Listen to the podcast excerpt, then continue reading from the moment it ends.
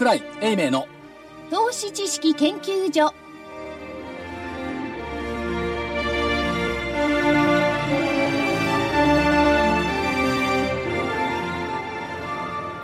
投資知識研究所。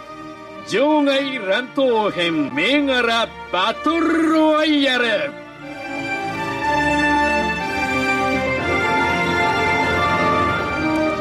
皆さんこんにちは。こんにちは。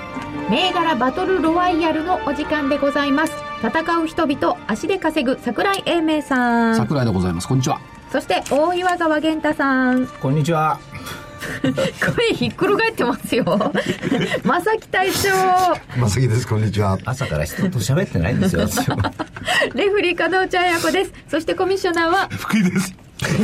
よろしくお願いいたしますなんか気が抜けてません？やっぱ7日続進もすると気が抜けるのかね、証券会関係者っつうのは。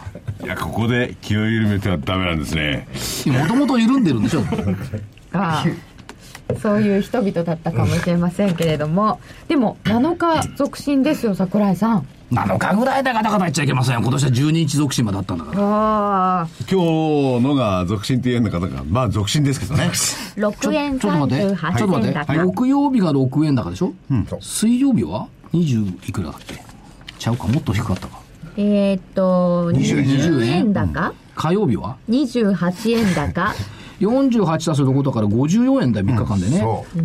その前が1000円ぐらい？皆様、いかがですか ?S 九州は荒れるというアノマリーはことごとく覆されました。あ本当だ全く割れてないですね久しぶりですねこんな S 九州でしょ？しかも、火曜上昇、水曜上昇、木曜上昇。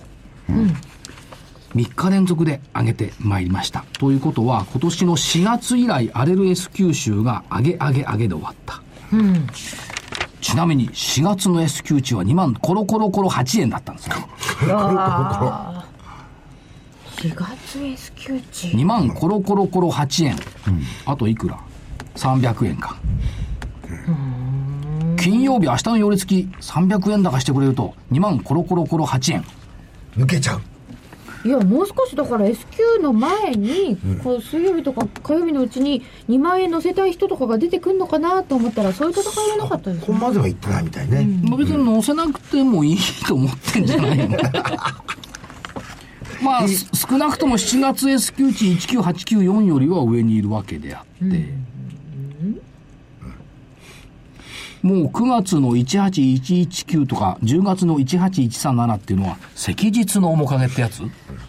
何だったんでしょうね。本当に何だったんですか？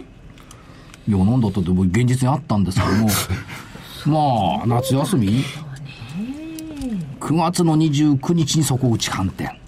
10月月足要線。これで11月もきっと月足要線でしょう。基準が18,683円なんだから。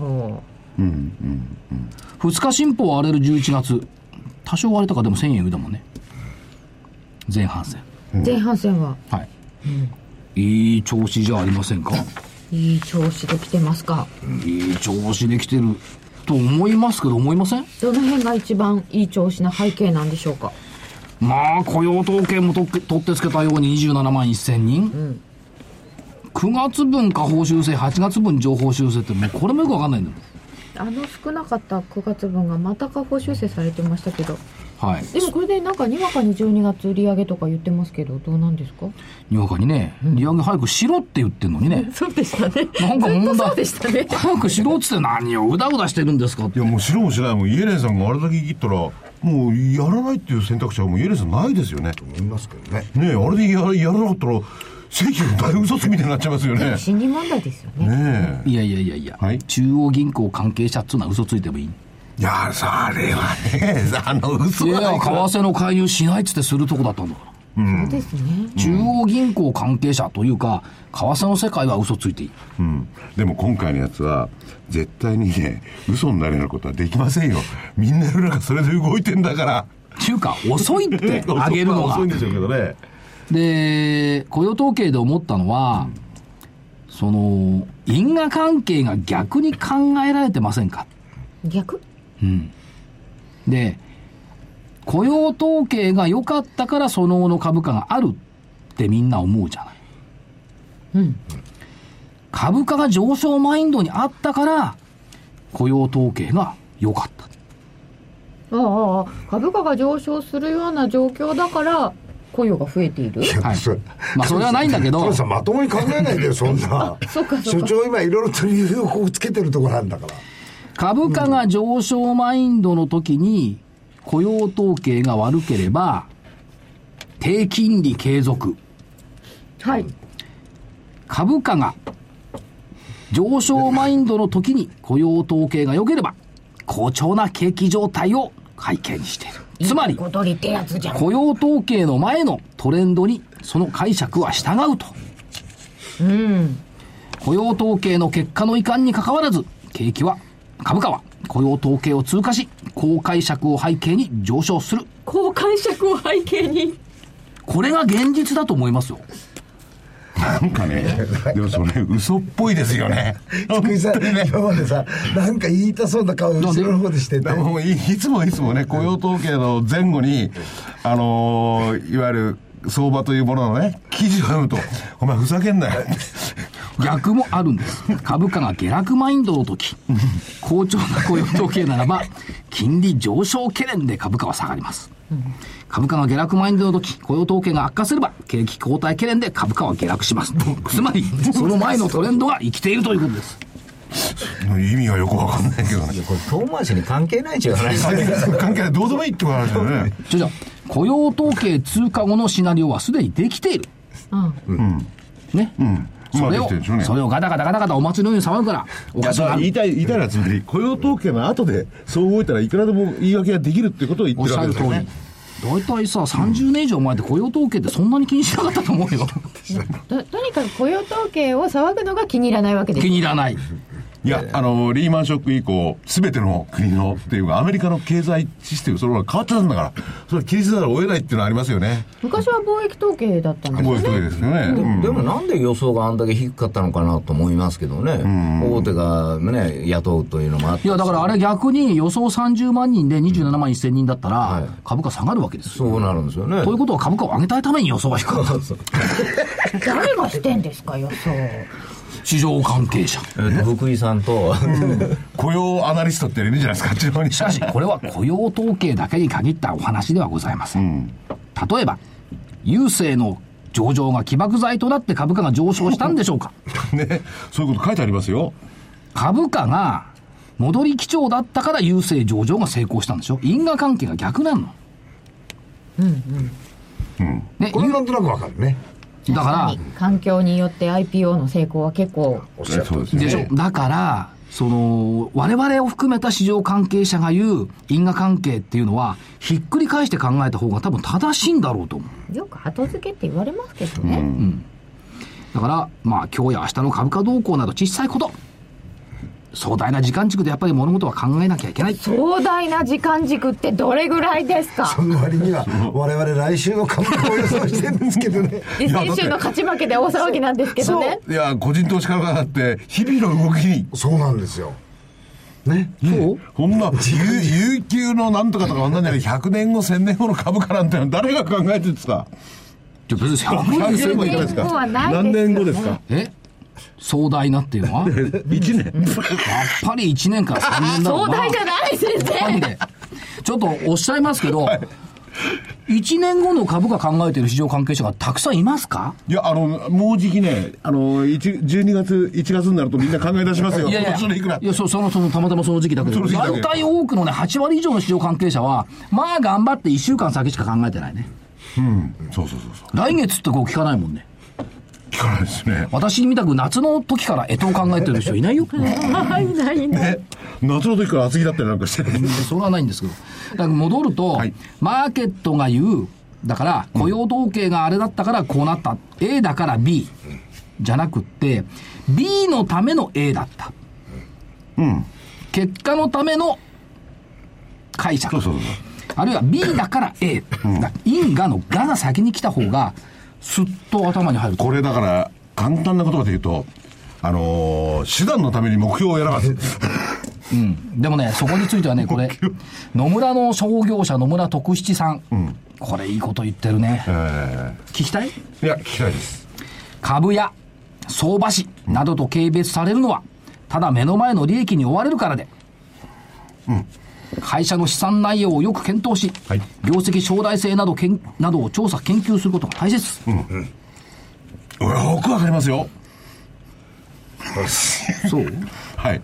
でも、大西さんそう？株価って、そういうふうな動きで動かない時もあるじゃないですか。ではこれはどうでしょう、はい。これ銀、これ川銀蔵さん、はい。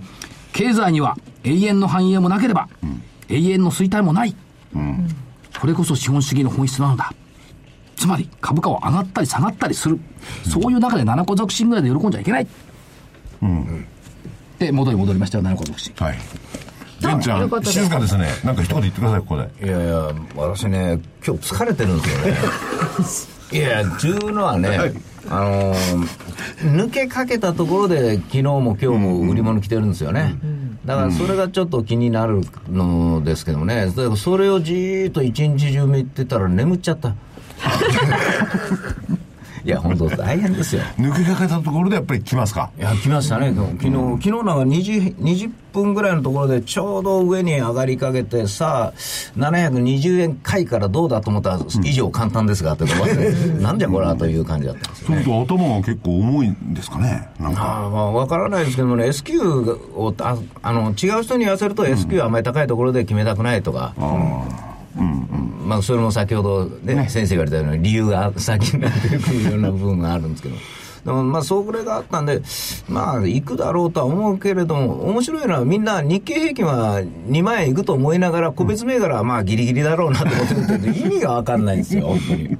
合計値なのにってことですよね。だからものすごくね、あの昨日、今日はナーバスで、えーヘトヘトでした。うーん。明るい指標を言いましょうかい。これは読み取った人いないと思うんだな。日銀が火曜日に362億円の ETF を買いました、買いましたね。買ったでしょ、はい。しかも増やしてた。ね。でえっと、11月2日に買った時は336億円だったから26億円増やしました、今年の買い入れ総額はこれで2兆5939億円。限界が3兆円ですからあと4000飛び61億円、ということはこのまま買うとあと11回買えるってことです、で、えっとね今年の営業日数あと32日かな。3日に1回買える？32日のうち11回買い入れが可能とすれば、相場は21勝11敗でいいわけでしょ、負けた日に買うんだから。ということは二進一退なのよ、続落はないってことこの数字からいけばね、それと11月2日に362億円の ETF を買った時のトピックス前場マイナス1.915%、から10これがね10月14日火曜日はあ11月14日ね。あじゃないん？2日？にマイナス1.915その前買った時10月14日マイナス2.3%だったんです、今週火曜日トピックス0.75%日経平均0.59%の下落で ETF を買い入れ金額を増やしてんのよ。うまいんじゃないですか？うまいんじゃない？消化しようとしてるんだよ。消化しようと枠を。ちょっと合わないですよね。マイナス幅が小さいのに増やして買いに来て。る。0.75とか0.59ってなんか変じゃない？合わないのね、辻褄が、これスタンス明らかに変わった。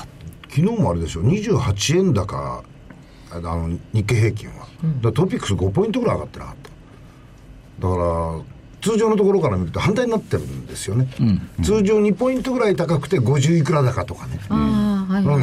うん、これの約 NT から10倍、そうそう。それでいくとね。うん昨日が逆転するなと思って。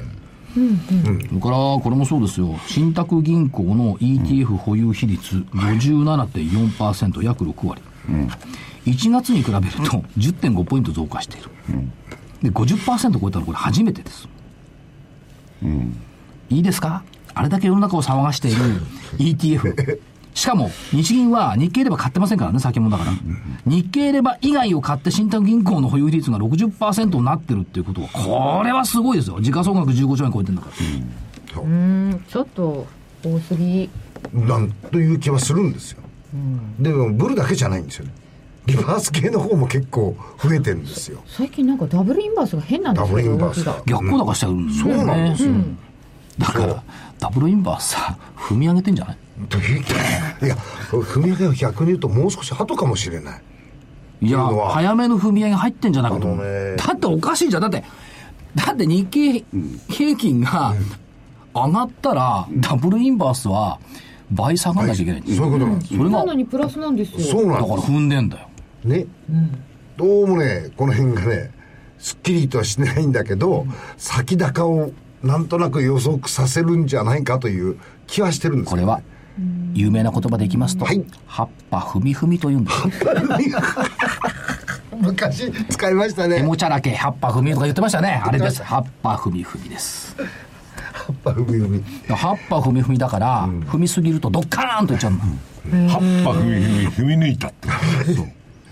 それあるんですだからさっきうまいって言ったけど先高をねこう見てんだったらだけどなんかじゃとにかく買ってるってだけかって言ったら危ないですよね。何が？何が危ない？の危ない。別に個別カメラに関係ないですからどうぞ。何が危ない？なんかさ危ないとかさそう危険な言葉が多いよね。何が危ないかわからない。これだけそのね信託も入れゃ普通もう踏み上げてるわけですよ。踏み踏み？踏み踏み。踏み踏みだけどあの松井証券経理の信用評価損率なんかも、ま、買い方マイナス 6%, 6台よ今、信じられないぐらいいい水準ですね、6%とか5%台とかね。でもね面白いのはね WTI って43ドルでしょ、原油下がって。んそうなんです。そしてバルチック海運指数はなんと14日続落よ、これもまたこれやっぱりいろいろ見ないんだ。うん。見ないの？いやー市場が得意の見えないよ。古い。あもっと言うとねえっ、とね75日線今下向いてます、で25日線今上上向いてます、で昨日まででいくとね75日線が1日15円ぐらい下がってるのよ、1日ね。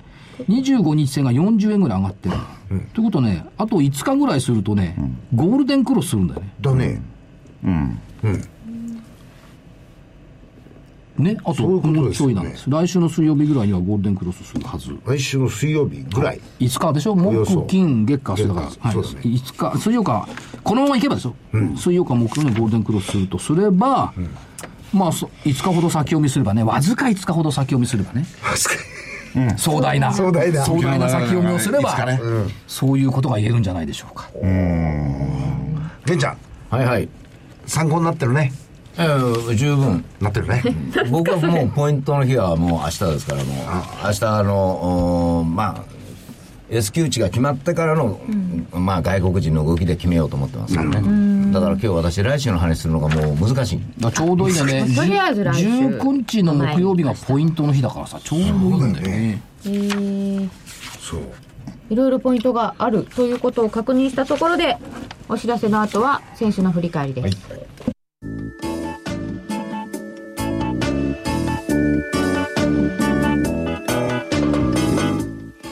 こでラジオ日経の好評 DVD のお知らせです。桜井英明の投資知識研究所 DVD は毎月投資に必要な知識や実際の投資に役立つノウハウをお届けしています。この DVD は毎月テーマを選び桜井さん自身が実践で学んだ投資に勝てそうなノウハウや内外の投資家の動向さらにアノマリーなどに関しても丁寧に説明しています。また徳間書店の大岩川源太さんの投資カレンダー実践塾 DVD も毎月発行しています。来たる月の投資戦略をどうすればいいか。投資カレンダーに基づいて大岩川源太さんが分かりやすく解説します。銘柄バトルロワイヤル。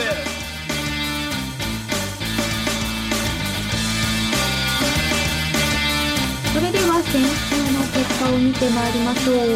まず日経平均株価は11月5日1万9116円から11月12日1万9697円になったので581円の上昇でした。上でした。ですね。えー西軍東軍が上だったので丸、えー体を張って黒船さんが横にしといてくれました、はい無事上昇です。一応だけど横もはい。プラスも100あるんだよね。そうですね。マイナスも100だけどね。そうです、うん。幅はありました。ありました。はい、はい。ということで、えー、個別銘柄参りますと、西軍からは、本命松田、2400等円から2533円50銭、丸です。11月11日に2572円50銭までありました。いやな難しかったですよね、やっぱり先週、ディーリング銘柄をを頭に置いてやったんで、今日途中から下がり始めたんで、ちょっとまた、いや、いつもの週のはじのことかなと思いましたよ、まあやっぱりディーリング銘柄、難しい。えー、堺オーベックス3408は、206円から211円。丸。丸5円も動くとドキドキ。5円動いた。14円までありましたよ、今日。あ、違う、11日にありました。セブン銀行8410は538円から565円。やった。丸やりましたね。いや、これ私、勝負を逃げたつもりだったんですけど、氷段からコマンですよ。逃げた時に、逃げたところで相手がいるパターンだから。あのー日経平均がひょっとしたら難しいかなと思って、ちょっとおに逃げ目にやったんですよ。うん、ならやっぱり来ちゃったという。ラッキーという。三つ丸です。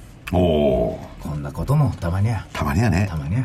そして、東軍、本命改版。1431円から1624円。ほうじゃないとこれ1700いくらまであったの？1767円という高値を11月10日につけておりました。この日193円高してるんですよ。そっから3日下げてきて、まだ1624円。これね、直接聞いたのは、えっと、火曜の日だ。何時だったっけ？上がったのが。火曜日は、えーっと、193円そ高になってのそ。の日のね、確かに5番、ゴーバーですね。あのですね優優待券聞きましたね。うん、株主名簿に記載、まあ、株主名簿に記載記載されている100株以上保有株主に対し、これは評価する。同社店舗で使用できる食事優待券を年間6000円。結構なります。3月、9月にそれぞれ3000円分で都合6000円贈呈すると。こういう優待はね、ありだと思うんですよ。いいですね。あのー、10年一途のごとく、ずっと言ってるんですけど、やめたらどうっつうのがね、米とクオカード。クオカードはうんね。この優待はやるぐらいだったら、配当に回した方がよっぽどいいと思う。いや、いろんなある投資家さんいると思いますよ。いや、俺はクオカード欲しいんだよとかね。米楽しみにしてるっていう方いると思うんですけども、優待っていうののなぜもともとできたかっていうのを考えると、株が、まあもともとその電鉄とかはね、優待あった。株が誰も見向きもしないときにこういうのもあるんですよと魅力をつけるために優待ってスタートしてきた。だから、バブル崩壊以降しか優待ってあんま言われてない。で、直近になると優待優待って言うんですけども、それが本業に関係のあるものだったらもうウェルカムだと思うんですよ。じゃない、本業と関係ないね。クオカード、お米、野菜、果物、お菓子。これは意味ないんじゃない？いろんな優待があるからいいねと、これには組みしたくないなと私はずっと言っていて、企業と話するときも優待も自社、自社に関係ある優待はいいですけど、ああ、他のものはやめた方がいいんじゃないですか。むしろ配当に回した方がいいんじゃないですかと。同じ金額をね。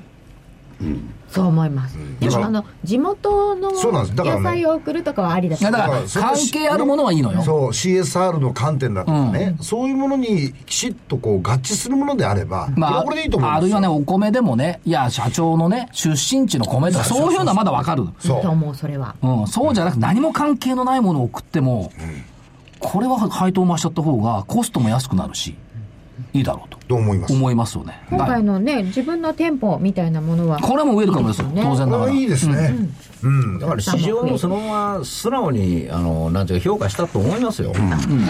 いや、これがだからクオカードだったらどう？っていうのがね、あると思いますよね。だからパッと見て優待を見て割安があって、っていうのをあ安いじゃんというふうに思いましたそれで逆に言うと本業の方にはい。テイスティングしていただけるわけじゃないですか、来てして来てくれた人は。多分ね、これ優待券使ってね、迎えに来てくれると思うんだね、バスがです。よね。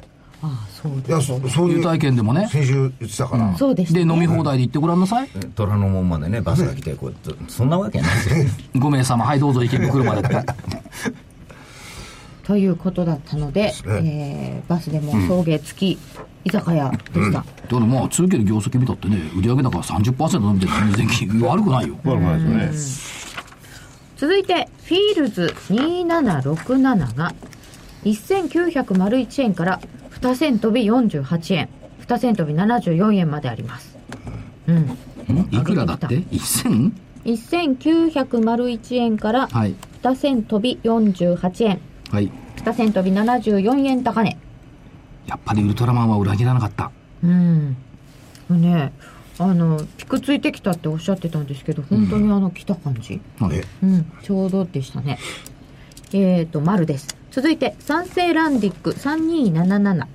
988円までありました。ああと、963円から988円。高値は993円。丸。丸まあこんなところではまだね、レベルの低い水準ですよね。ということで、えーこっちも3つ丸。ちなみに、参考エイジア2352は、1305円から1403円。素晴らしいねこれも1535円つけてるんですね。きこれじ昨日のね11時ぐらいになな何を間違えてるの？この株というぐらい上がりましたよ昨日、昨日突然ですよね。突然ですよ本当にびっくりしましたよいややっぱりあれですよ。これで負けを確信しました。日本初のソフトっていうのがね、評価されるっていう。ここね、遠いのよ、本社行くのが。どこなんですかこれ？五反田。五反田近いじゃないですか別に。いや駅は近いよ、駅からさ、あの流通卸センターだっけ、あっちのさ奥の方行って裏道からしか行けない。これ遠いんだよ。そこまで行ったんだかいやときっとあよまり場所関係ないな。らそう。いい会社ですよ、ということで、まあ、結局玄ちゃんも私も丸だったのは日経平均が上がったからっていうこれだけの話だよそうですよね。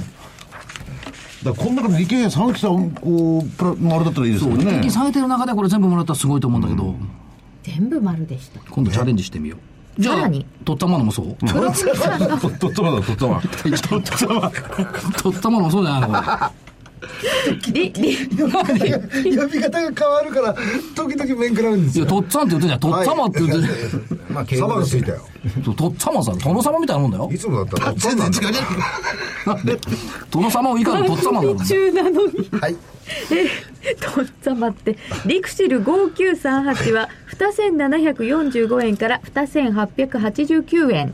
丸。7連投でした、これも。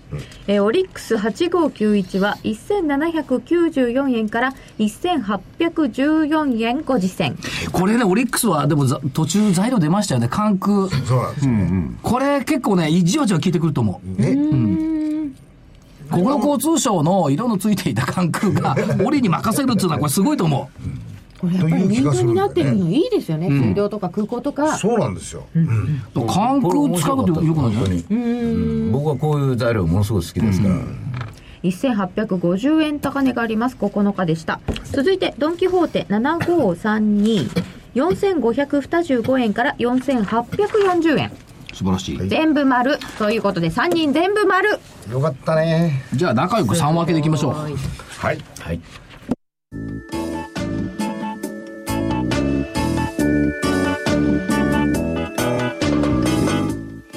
ここでラジオ日経の好評 DVD のお知らせです。桜井英明の投資知識研究所 DVD は毎月投資に必要な知識や実際の投資に役立つノウハウをお届けしています。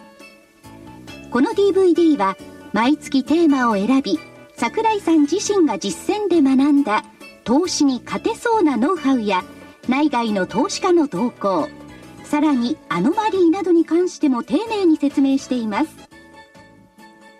また徳間書店の大岩川源太さんの投資カレンダー実践塾 DVD も毎月発行しています。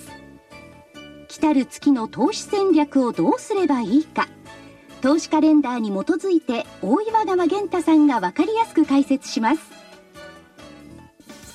銘柄バトルロワイヤル。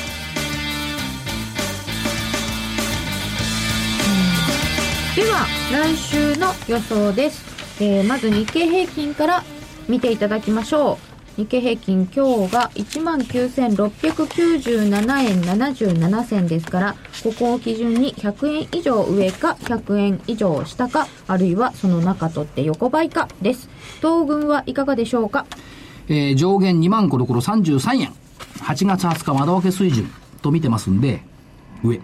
はい2万円超えてくることもありってことですよね中華、えっ、とね、8月23、24の窓埋め終わったでしょ？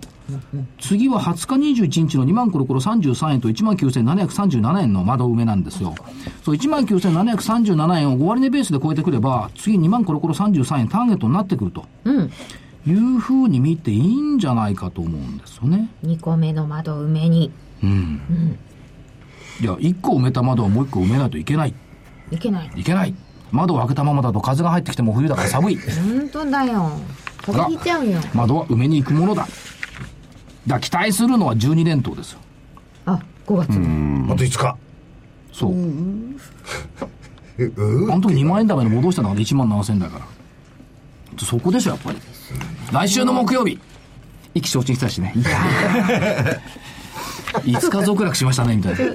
え、この、この3日で、いくらでしたっけ？この3日で6 60円じゃねえの？えー、5そうだったらどうしようかな。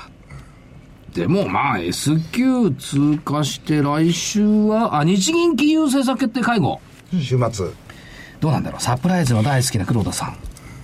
誰も何も言わないのに淡い期待を持ってるけど、何やるんだろう ?ETF の買い枠を増やす。だから日銀が買った枠を増やした、え 使い切るように。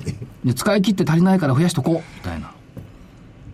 でも来年もあれ、3, 3兆円買うのか？毎年だもんね。そうですね年間ですもんねうんまあそこに期待でしょうかね。はい。はいあ、でもその前に7、9月の GDP があるんだよね。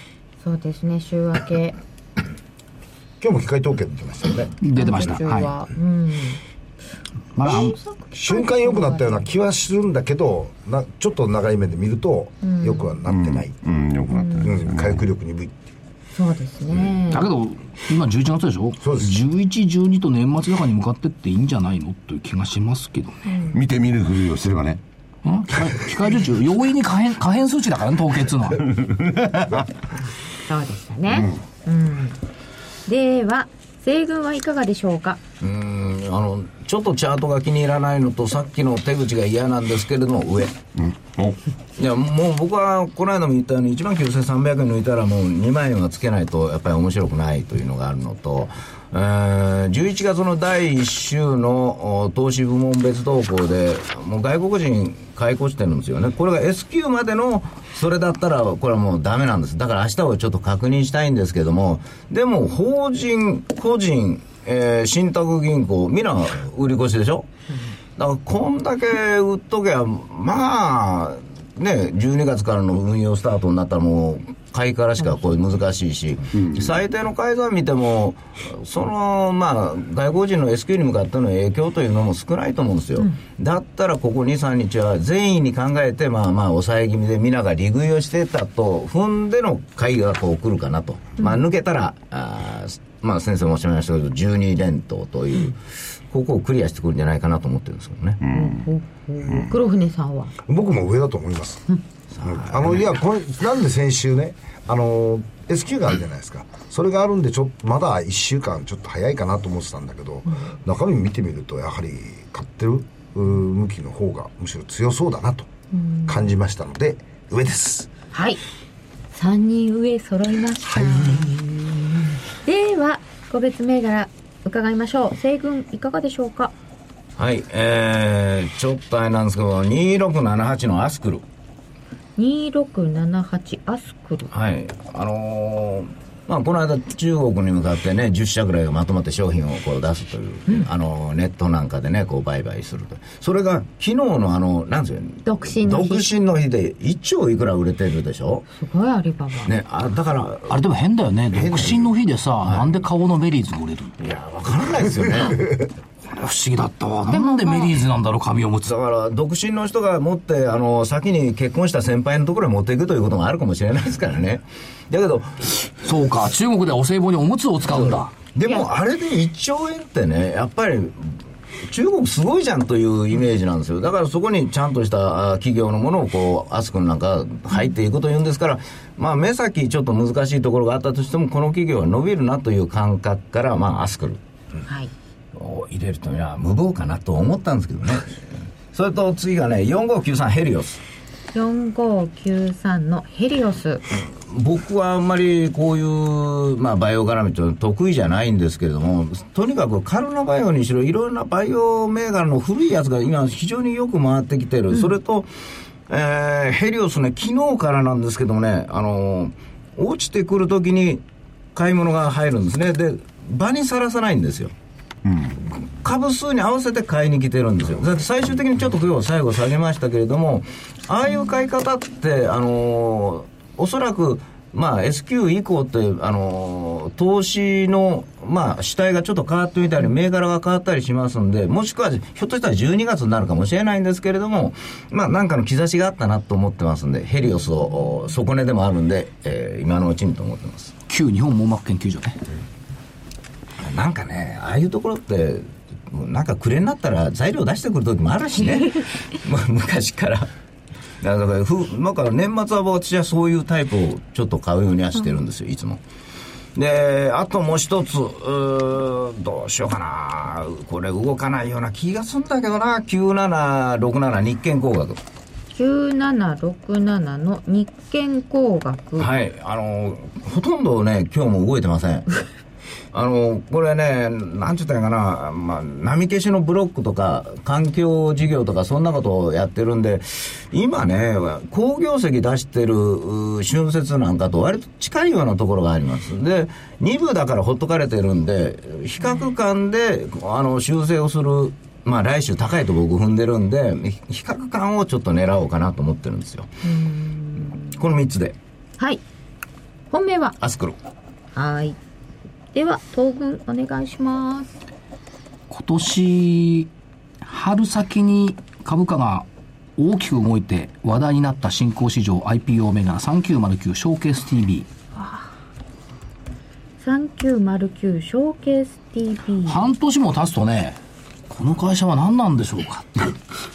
ショーケースを売ってるんですかみたいにおっしゃる方も多いんですけど名前からすればね。違う。これを、このショーケースっていう意味はね、ここウェブサイトをやったり、広告のアシストしたりしてるんですけども、商品をピカピカ見せるっていう意味合いを持ってたの、ショーケース。で、あの、制約率を高めるとか、いうことをやってるんですが、ややこしく言うと、ウェブサイトの最適化、それから、ウェブサイトやアプリの課題の解決、広告トレーディングデスク事業が中核。わかんないでしょ何言ってるか。もうちょっと簡単に言うと、インターネットをもっと使いやすいものにする。もっと人に優しいものにする。すべての人にすべての利用シーンでウェブサイトを見やすくわかりやすく入力しやすくしている。これでもわかんないでしょ。スマホ表示の最適化ってのわかります？わかんない。スマホでインターネット、スマホでいろんなその、e コマースなんかの画面を見に行くと、これスマホじゃなくて時々ね、パソコンの画面に入っちゃってるのがあるあー昔すごく見にくいのありましたね大きくなっちゃっててそれを自動的に瞬時に見やすいサイトに変えてくれてる。それから、さらに言うと、どんどんどんどんこうネットは、あスマホ入っていくじゃない。で最後にさ、これ欲しいなと買おうかなと思うと、入力してくださいってのがあるめんどくさいパスワード入れてとか。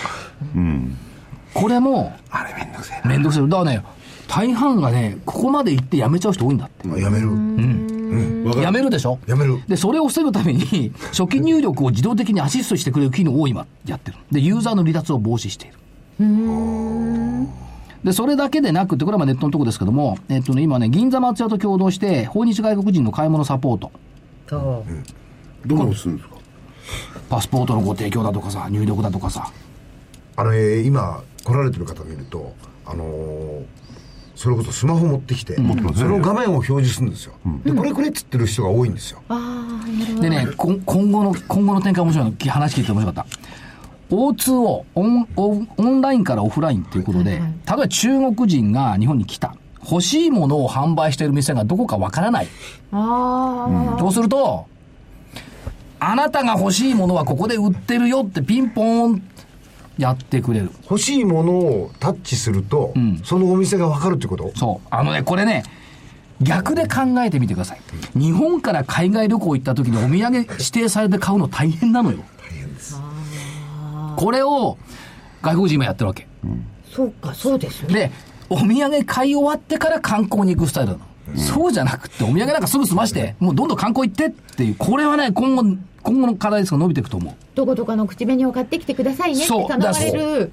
で、そのお店の近く行くと、あなたがね、登録してた、これここに売ってますよって、こういうふうに言ってくださいって言ってくれるの。ああ、それはいい。いいでしょ？あと、いずれ民泊サイトなんかも進出しようかなって社長言ってましたけども。民泊？民泊。ああ、ここの民泊あるよとかね。はいはい。で、えっ、とね、この言葉が聞いちゃったね、森社長ね。主人公は人間だ人が相手に従うんじゃない相手が人に合わせる IT の方が人に合わせてくああださいと相手って。のは IT ですか？IT。俺相手が人に合わせるって IT がな人に合わせることを目指す。言い換えると元祖インターネットのおもてなし。なるほど。あ、リクルート出身だった。で、ここにもいたか。多いんだよね。株価から見てね、これ4月の高値って9370円よ。直近3000台ぐらいでしょ ?IPO 半年経過後、株価が同意づくタイミング。そうでしたね。なるほど。なるほどでえー、一つ目一つ目、はい時間がないのね。ね二つ目、3397、鳥ドール。3397トリドール。寒くなったら丸亀製麺でしょう。業績いいんだよ、ものすごいですよね。中間企画最高決算。で、情報修正と増配発表済み。200日線から10%以上これプラス代わりになってきてから上っ離れしていいんだろうなと思うんで、丸亀製麺、トリドール。あと1個は、日々の2469。いくら今日2469日々。3720円、115円安。今日3%ぐらい下げてる。おおそろそろいいんじゃないって感じがしてるんで、日々のでしょ。それから参考が4929。アジュバンコスメ。4929アジュバンコスメ。美容室経由でスキンケア、ヘアケア製品を販売してます。まあ、関西の会社ですけどね、高価格品が多いということで、ちょっと出遅れ感があるんじゃないかと。こんな感じで見ております。アジュ以上、バン参考で、本命は、ショーケース TV。ですよね。ここのとこね、熱く語った銘柄を本命にするとね、結構いい結果を残る。これね、やっぱ熱く語っていただいた方がいいですよね。いいです行ってきたとこですよね。もちろん、行かないとここんな熱く語れない知らないもん。だってですよね。これ知らなかったらショーケース、ああ、ケース売ってんだな、ショーケースと思っちゃうもんね。いやうん。僕、フィギュアが入れるやつかと思ってた。違いました。商違いました。商品ピカピカ。です。えーでは黒船さんからも。僕も、あのお新しい銘柄を2つ、はい。リストアップしましたんで、え1つが6432の竹内製作所、えーミニショベルで、えー北米と欧州に強いんですね。で北米の方では4位。マーケットシェアがですね。それから欧州では2位ということで、あのこのおミニショベルっていう非常にその研究メーカーの中では非常に得意な存在で非常にあの EPS もお183円これ長野だったっけ？いや長野です真田丸銘柄です。そうなんです。真田丸なんですよ。長野県のお戸倉の方ですかね。はい竹内製作所。はい。からもう一6432です。そうです。そしてもう一つは、えっ、と、インバウンドで隠れたインバウンド、メディパルホホールディングス。メディパルホールデはいィングス。。7459。医薬品ですとか化粧品、日用品の、あの、卸。卸ですね流通卸ですね。うん。で、あの、インバウンドが非常に多くなって、えー見てると、昔はあの、ちょっと前は大大型のもの買ってたじゃないですか。今来ておられる方たちの、こう、持ってる箱を見ると、比較的小型のものが多い。軽量なものが多くなってるんで、リピーターの日用品。方とかはい。日用品で、これこがいいかなと思って、この2銘柄です。はい。えー、っと、全部銘柄出ました。はい。よろしくますか？お知らせに行きます。えー、今日、木曜日、北浜さんの月間株式宅配便12月号、年末で大笑い、新年でも高笑いできる北浜さん厳選銘柄、新年も、あ、年末も新年も世の中の動きを先取りするのはこんな株ということで、えー北浜さん8銘柄をですね、えーこの DVD、CD の中で紹介してくれております。えー今日発売です。えー DVD 価格8640円、CD が7560円、ともに送料いただきます。そして、明日、えー金曜日、11月13日、大谷川源太の投資カレンダー的銘柄選考。えーじこれも12月号ですね。年末の上昇を先取りするのはこの銘柄。来年上がるのはこんな銘柄。短期も長長期も源太に任せろということでですね。えー、源太さんも頭を絞っていただいて、いろんな銘柄をですね、この DVD の中で、えー紹介していただいております。源太さんね。まあそうなんですけどね。えまあ相場が強すぎるから。いいことじゃないですか。価格8840円。送料500円。えー北浜さんの DVD、CD は今日発売。玄太さんの DVD は明日発売。ともにお求めの電話番号。東京0335954730。東京0335954730でございます。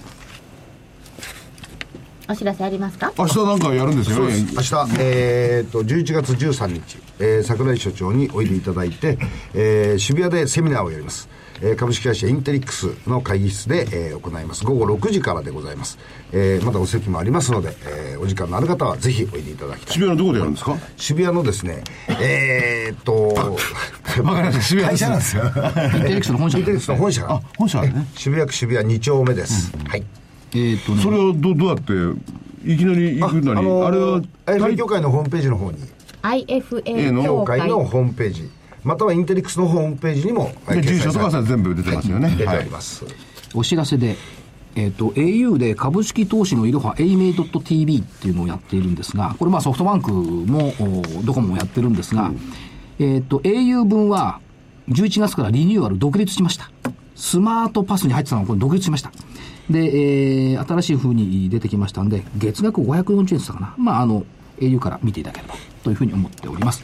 それから、12月11日、12日、野村個人投資カフェだったかな、投資戦略 IR だったかな、なんかそういうのがあるんですけども、えーこの中で、1、2、3、4、4回都合ミニセミナーをやることになりましたんで、お時間がありましたら、ぜ株式投資に関する当然セミナー。当たり前でしょ、野村投資戦略フェアだもん。だって IR、IR でしょ。あ野村 IR がやる、野村 IR ね。そう多分企業かなんかの話だった11、12、12金どうですか、はい、野村野村 IR のホームページから行っていただければ、もうプログラムも載っておりますんで、ご覧いただければというふうに思ってます。